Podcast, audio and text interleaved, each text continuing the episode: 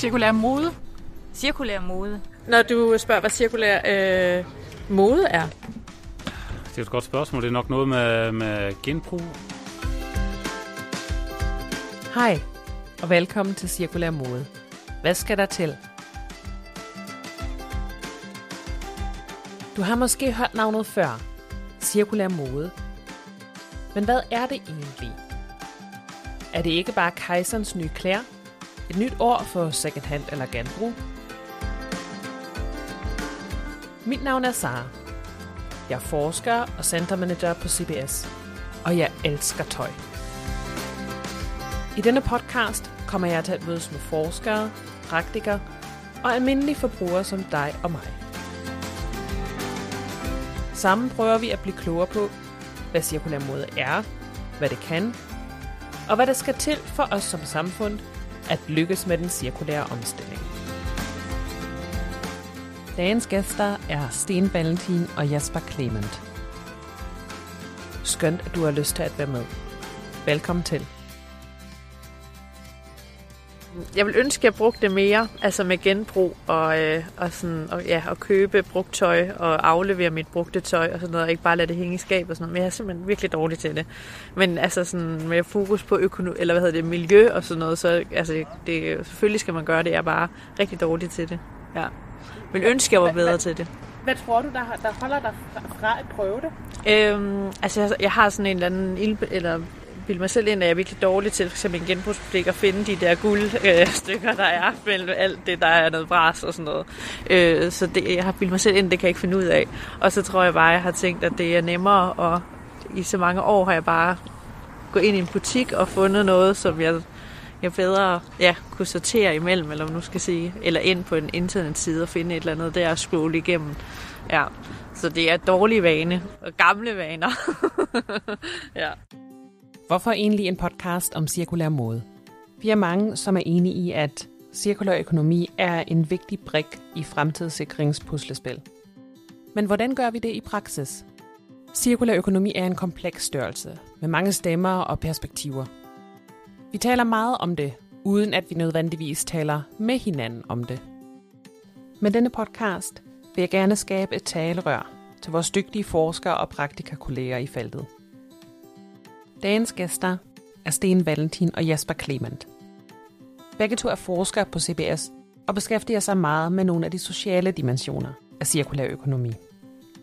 Og så er de også begge to co-director på CBS Circularity-initiativet, som står bag denne podcast det bedste eksempel måske på godt og ondt vil nærmest, det vil øh, sådan mode- og tekstilbranchen, som du vil også selv har beskæftiget dig med, så, som jo for nogen sikkert sådan slags, blevet sådan en slags posterbranche for cirkulær økonomi, fordi vi har de her take-back schemes, så du kan aflevere dit tøj, og det, du behøver ikke engang købe dit tøj i H&M for at kunne aflevere dit tøj i H&M, og så kan man genbruge fiber og alt muligt andet. Og det er jo et godt og positivt signal at sende. Andre har udlejningsordninger kvad det her med, med ejerskab, således at man ja, kan, kan låne et stykke tøj.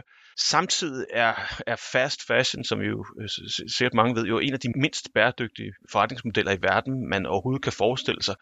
Så altså den branche har nogle fuldstændig gigantiske udfordringer i forhold til at, at, at prøve at sikre, at, at, at det, det, den gør omkring cirkularitet, ikke er et utroligt lille plaster på et meget, meget stort sår.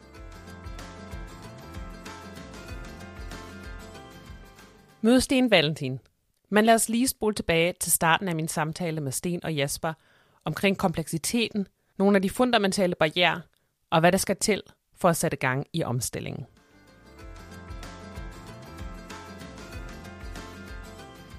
Jesper, Sten.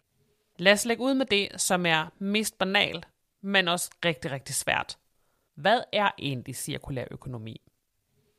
Der er mere end 100 definitioner. Så handler cirkulær økonomi om at sikre, at ressourcerne, ressourcer som vi graver op af jorden, men også andre ressourcer, som vi bruger for at have en forretning kørende, at de kører i en cirkel i stedet for en linje. Og når vi har undervist vores studerende her på Hans Højskolen i, i mange år, så har vi gjort det ud fra den lineære model.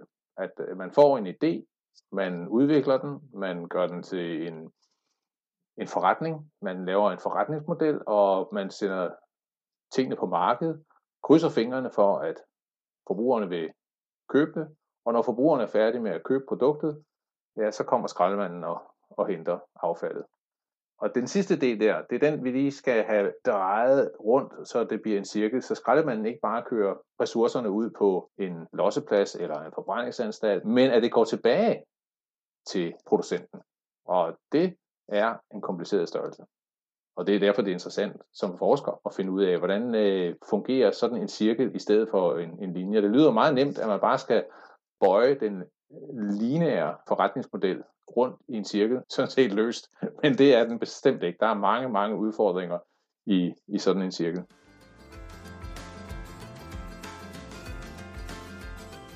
Cirkulær økonomi er ideen om, som Jesper også er inde på, at, at vi kan gentænke produktion. Den måde, vi, ja, øh, producerer på, den måde, vi forbruger på, den måde, vi skaber værdi, fastholder værdi på, den måde, vi taler om ejerskab på, sådan set også, når vi taler om deleøkonomi, som noget, der er relateret til det her, og den måde, vi taler ansvar på. Og det er ikke kun, kan man sige, virksomhedernes ansvar eller politikernes ansvar, det er også forbrugernes ansvar i allerhøjeste grad, som, som er i spil der. Tanken er her, at vi kan bevæge os fra en, en lineær og ikke særlig bæredygtig økonomisk model til noget, der er, om ikke fuldstændig cirkulært, så i hvert fald hen ad vejen mere cirkulært og derfor mere bæredygtigt. I stedet for den klassiske model, hvor det grundlæggende handler om, at vi udvinder nogle råmaterialer, vi designer og producerer nogle produkter, vi distribuerer og sælger de her produkter, og så bliver de anvendt og derefter bortskaffet, altså klassisk brug og smid væk, hvor for eksempel virksomhederne ikke har ansvar for, for senere faser, det der hedder post-consumption-fasen for eksempel, at der kan vi komme op med en anden type af model, hvor man fra starten lægger meget vægt på design-elementet, altså at der er en grund til, at det er en biolog og en, en arkitekt, mener jeg, der har fundet på nogle af de her modeller. Altså der er et element af design, og så er der et element af nogle molekyler, der skal kunne cirkulere så længe som muligt på et så højt energiniveau som muligt. Design er vigtigt, fordi at det skal muliggøre, at vi fra starten bruger færre nye råmaterialer, færre virgine materialer. Vi skal kunne altså, producere med henblik på en for eksempel en længere levetid og genanvendelse. Øh, det, det igen kræver, at det er gennemtænkt fra starten. Og så øh, handler det også om, igen for producenterne, at, at ikke bare sige, at vores ansvar stopper, når vores produkt forlader, øh, om så må sige, vores jurisdiktion, man skal tage ansvar for måske både, hvordan forbrugere bliver informeret om, hvordan produktet skal forbruges, men også måske øh, tage ansvar for, hvad der skal ske med produktet, efter det rent faktisk er brugt. Og der igen, forbrugeren kommer så også ind som en, der skal tage ansvar for, øh, ja, hvordan man, man bortskaffer produktet, og ikke bare kan ja, bruge det og smide det væk. Så der er Cirkulær økonomi handler om at adressere kan man sige, hele den her produktionscyklus og at pege på, at der er mange forskellige øh, aktører her, der skal tage ansvar på en ny måde, for det kan virke.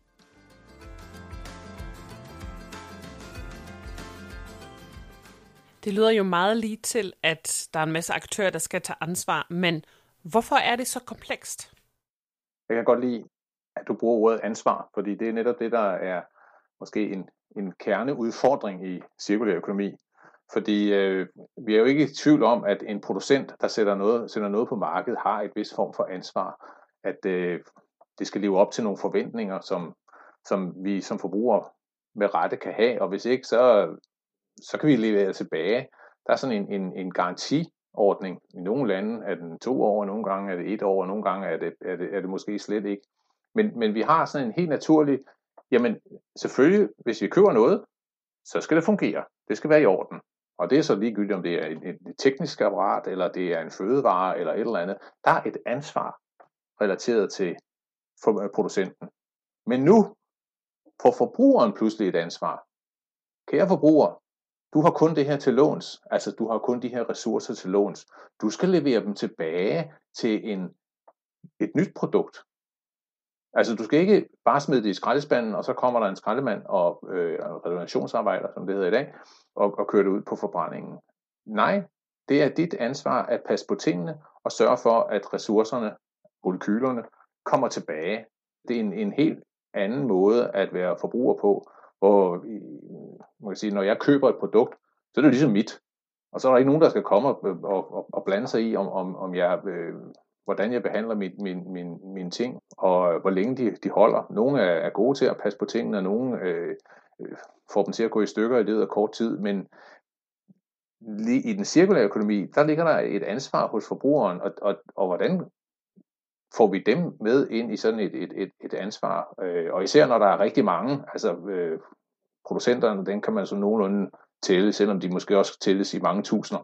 Men øh, vi kan jo sådan nogenlunde se på, hvor, hvor, hvor er producenterne henne, og hvad er det for nogen, der sender på markedet. Tænk bare på øh, at gå ind i en, i en forretning og så til antallet af, af produkter. Det kan godt være, det, det er udfordrende, men det bliver nok ikke meget mere end et, et, et, et par hundredtusind. Hvorimod forbrugerne, de tælles jo i millioner, hvis ikke i milliarder. Og hvordan får vi dem til at spille med på den her idé? Det er en, som nogen har beskrevet, en, øh, en radikal anden måde at, at tænke på, og sådan i, i, i et smart ord, så er det en, et paradigmeskift. Og selvom cirkulær økonomi ikke er noget, der lige er opfundet i forgårs eller for fem år siden, det faktisk går faktisk ret mange år tilbage, så er det for alvor nu blevet interessant at kigge på, fordi øh, her har vi øh, nogle modeller, som øh, kan få et, øh, en måde at producere på, en måde at designe på, og sælge på og være forbruger på. Få det med ind i en samlet model, som sikrer, at ressourcerne ikke går til spilde.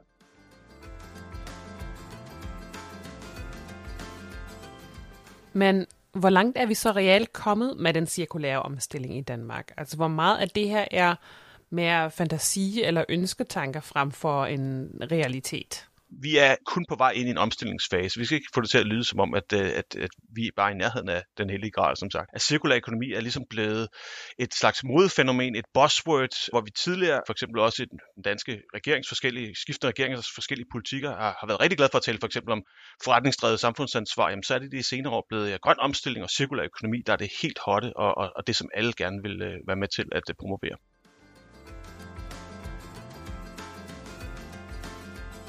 Men hvis I nu skulle udpege nogle områder, som er ret essentielle eller ret fundamentale forhindringer i den cirkulære omstilling, hvad vil det så være? Jeg tror, der er mange, altså, jeg synes, vi oplever, når vi taler med folk derude, der er mange, der stadigvæk ser det sådan lidt som lidt science fiction-agtigt, lidt svært opnåeligt, og det kan have noget at gøre med igen, hvordan de her modeller ofte bliver fremstillet som de her lukkede kredsløb, closed loop, som det hedder, hvor man forestiller sig i virkeligheden, at det her, man kalder residualt affald, altså det som øh, affald, som bliver produceret, som ikke kan, øh, ja, som ikke er andet end affald, at det i virkeligheden er en meget, meget lille del af, af den samlede øh, øh, strøm.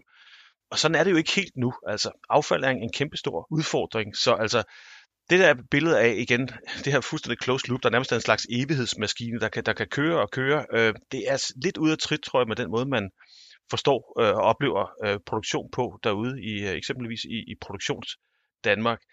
Og det kan som sagt give en fornemmelse af, at det, det, det er noget svært øh, øh, uopnåeligt, og som noget, som måske øh, er, er lidt dekoblet fra igen den produktionsvirkelighed, som mange oplever, eller altså, som mange øh, fungerer i. Øh, og igen, som du også er inde på, der er en masse god vilje ønsketænkning i det her, også en idealisering, fordi det nogle gange bliver sådan et enten eller. Enten har vi den der kedelige, lineære model, der ganske vist har været med til at skabe en forfærdelig masse velstand og fremskridt og forbrugsgoder, men som ikke er godt med klimaet, eller så har vi den, den, den her fantastiske cirkulære model, som så ikke ganske, ganske vist kun er måske fuldt realiseret i nogle små cirkler og hister her øh, og i nogle symbioser og på, på forskellige vis. Men, men der kan ofte være, kan man sige, et, et, et, en, en, et, en stor kontrast øh, imellem de to ting, og det gør det nogle gange, at, at det er en stor øh, opgave ligesom at få formidlet det på en måde, så, så folk tager det til sig øh, ude i virksomhederne. Det, det synes jeg, vi har sådan anekdotisk belæg for at sige på nuværende tidspunkt. Jeg ved ikke, om jeg kan sige, hvor grænsen går, men du har jo fuldstændig ret, at på den ene side kan man virke som en jubelidiot, øh, sige, at her har vi modellen, som bare kan løse det hele.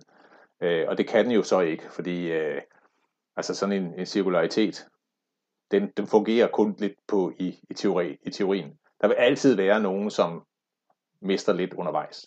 Så, så, så der, der vil altid være spild af ressourcer, ligegyldigt hvordan vi vender og drejer det. Øh, så, så det er en ideal model, som, øh, som har gevaldigt mange udfordringer, og det kan være, at vi om 10 år lytter til den her podcast og, og, og griner lidt i, i skægget og siger, nå, okay, det var det, de troede, de kloge hoveder, der i 2021. Men jeg vil sige, øh, i modsætning til øh, andre modeller, som, øh, som går ud på at øh, reducere forbruget, Altså som, som Sten sagde, vi, vi bruger tre eller fire gange de ressourcer, vi burde have til rådighed her i, i Danmark. Jamen er vi villige til at, øh, at, at skrue ned øh, til en tredjedel eller en fjerdedel af, af, vores, øh, af vores forbrug? Øh, Altså med, med, med den øh, krise, vi har nu med, med corona, øh, alle drømmer jo om at komme tilbage til noget, der ligner det, vi havde. Jamen, hvorfor ikke bare tage det her som eksempel på, at øh, nej, det skal vi ikke. Vi skal faktisk skrue endnu længere ned. Vi skal, vi skal både holde op med at rejse, vi skal ikke rejse til, til Spanien til sommer, vi skal ikke køre i bil, vi skal ikke, vi skal ikke, vi skal ikke. Så, så, øh, så øh, det, vi er kun lige begyndt på, på den proces, som handler om at skrue ned for, for vores aktivitet. Det tror jeg da ikke, at, at der er ret mange af os, der synes, at øh, er, er særlig interessant. Øh, og der kunne cirkulær økonomi jo være en, en model, som ikke bare sætter det ned til en, en fjerdedel, men faktisk giver os en mulighed, hvis vi opfører os ordentligt og, og passer på ressourcerne. Noget af det sværeste, det er jo at få folk til at ændre adfærd. Altså vaner, de er jo, de er jo vaner, fordi øh, at, at, at det er det, som er nemmest for os. Vi øh, er sådan konstrueret fra naturens side, at, at øh, det er nemmest at gøre tingene, som, som vi plejer. Hvis vi skal tænke over hver det skridt, vi tager, jamen så får vi jo aldrig nået hen til, til togstationen eller, eller til bussen, fordi så øh, ville vi være øh, faldet om af, af udmattelse, hvis vi, skulle, hvis vi skulle tænke så meget.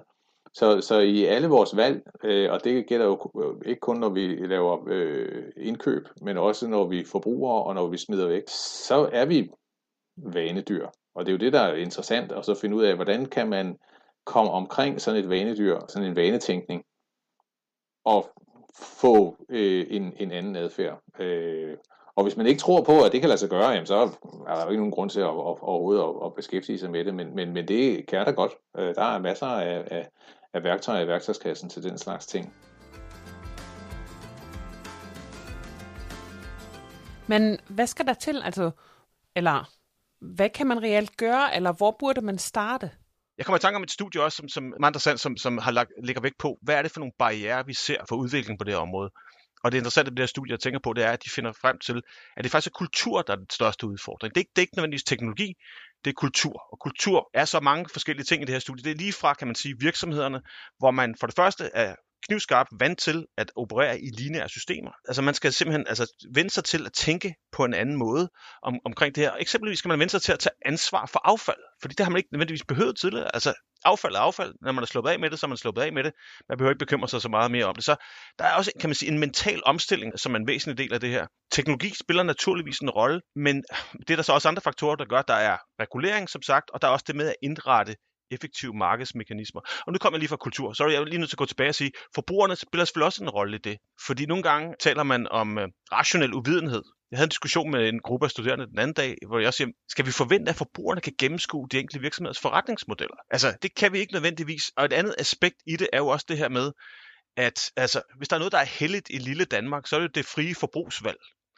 Uh, hvis vi skal være helt ærlige. Så uh, vi kan godt prøve at nudge øh, forbrugerne på, på alle mulige måder, men i vores lille overflodsland øh, på mange måder, hvor vi er meget privilegerede, hvor store ofre afsavn, hvor meget vi er parat til at give køb på for at, med til, for at være med til at understøtte det her, og hvor langt er vores politikere for eksempel parat til at presse os i den retning. Fordi øh, alle de ting, vi tager for givet omkring vores forbrugsfest, er jo også med til, for eksempel når vi taler madspil, at, at skabe problemet. Bare for at sige, der er mange barriere, og det handler jo også om cirkulær økonomi hele tiden. Men rent bortset fra det økonomiske, det rationelle og det tekniske, handler det også om mindsets, og adfærd, og at mange forskellige steder skal være parat til at tage ja, vende skruen en gang og sige, kan vi gøre mere, kan jeg gøre mere som ansat, som leder, som del af en virksomhed, som del af min organisation eller, eller som forbruger.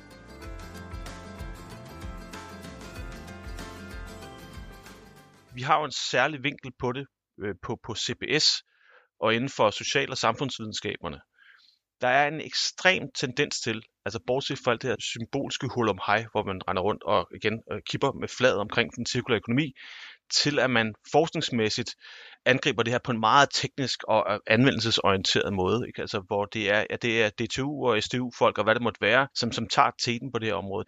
Det vil sige, at der er en tendens til, at man i den grad underprioriterer forståelsen af den sociale dimension, herunder sådan noget som forbruger og adfærd, som, som Jesper ved alt om. Så der er, kan man sige, en, en, noget af det, vi kan se som en, en udfordring, og som et sted, hvor vi kan håbe, at vi kan bidrage med noget, det er at sige, at vi, vi er simpelthen nødt til at tænke det sociale med. Tekniske løsninger gør det ikke i sig selv, og for den sags skyld er vores venner fra DTU de første til at sige, at tekniske fixes fungerer ikke i sig selv, fordi det er mennesker, der skal arbejde med det her og få det til at ske. Og der er så et begreb, som er blevet foreslået af nogle tyskere, tyske forskere for nylig, som jeg rigtig godt kan lide, og som vi kommer til at prøve at se, om vi kan arbejde med, og det er cirkulær dannelse. Forestillingen om, at kan man sige, dannelses, videns, udviklingsniveauet på det område faktisk ikke nødvendigvis er så højt, som vi gerne måske ville tro, at det er. Så der skal simpelthen, og dannelse kan så betyde tre forskellige ting. Det handler grundlæggende om systemviden, fordi igen, når vi siger bæredygtighed, så taler vi om systemer, økosystemer, produktionssystemer, helheder og, og store sammenhæng. Det handler om at forstå de mål, vi kan sætte bedre, og også, kan man sige, det transformative træk, øh, de processer, øh, der skal til for, for at nå derhen. Og på alle de her områder vil jeg sige, lige bortset fra alt den, kan man sige, politiske korrekthed og igen ønsketænkning og velviljen, og også alle de vigtige tiltag, der allerede er i gang, kan man sige, omkring affald og plastik og, og hvad, hvad så videre, regulering og direktiver, så er der simpelthen brug for at løfte dannelsesniveauet, og måske også blive endnu klogere på, hvad dannelsesniveauet egentlig er derude, bortset fra de lidt populære parademarkeringer, man kan komme med i virksomheder, for eksempel øh, bæredygtighedspolitikker.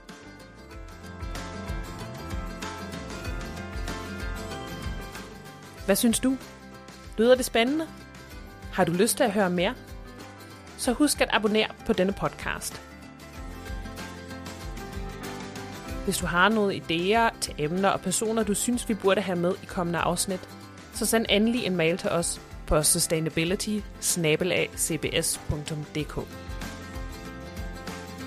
Podcasten er finansieret af CBS Circularity Initiative på Copenhagen Business School.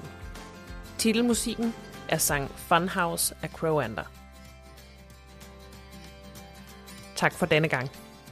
Vi høres ved.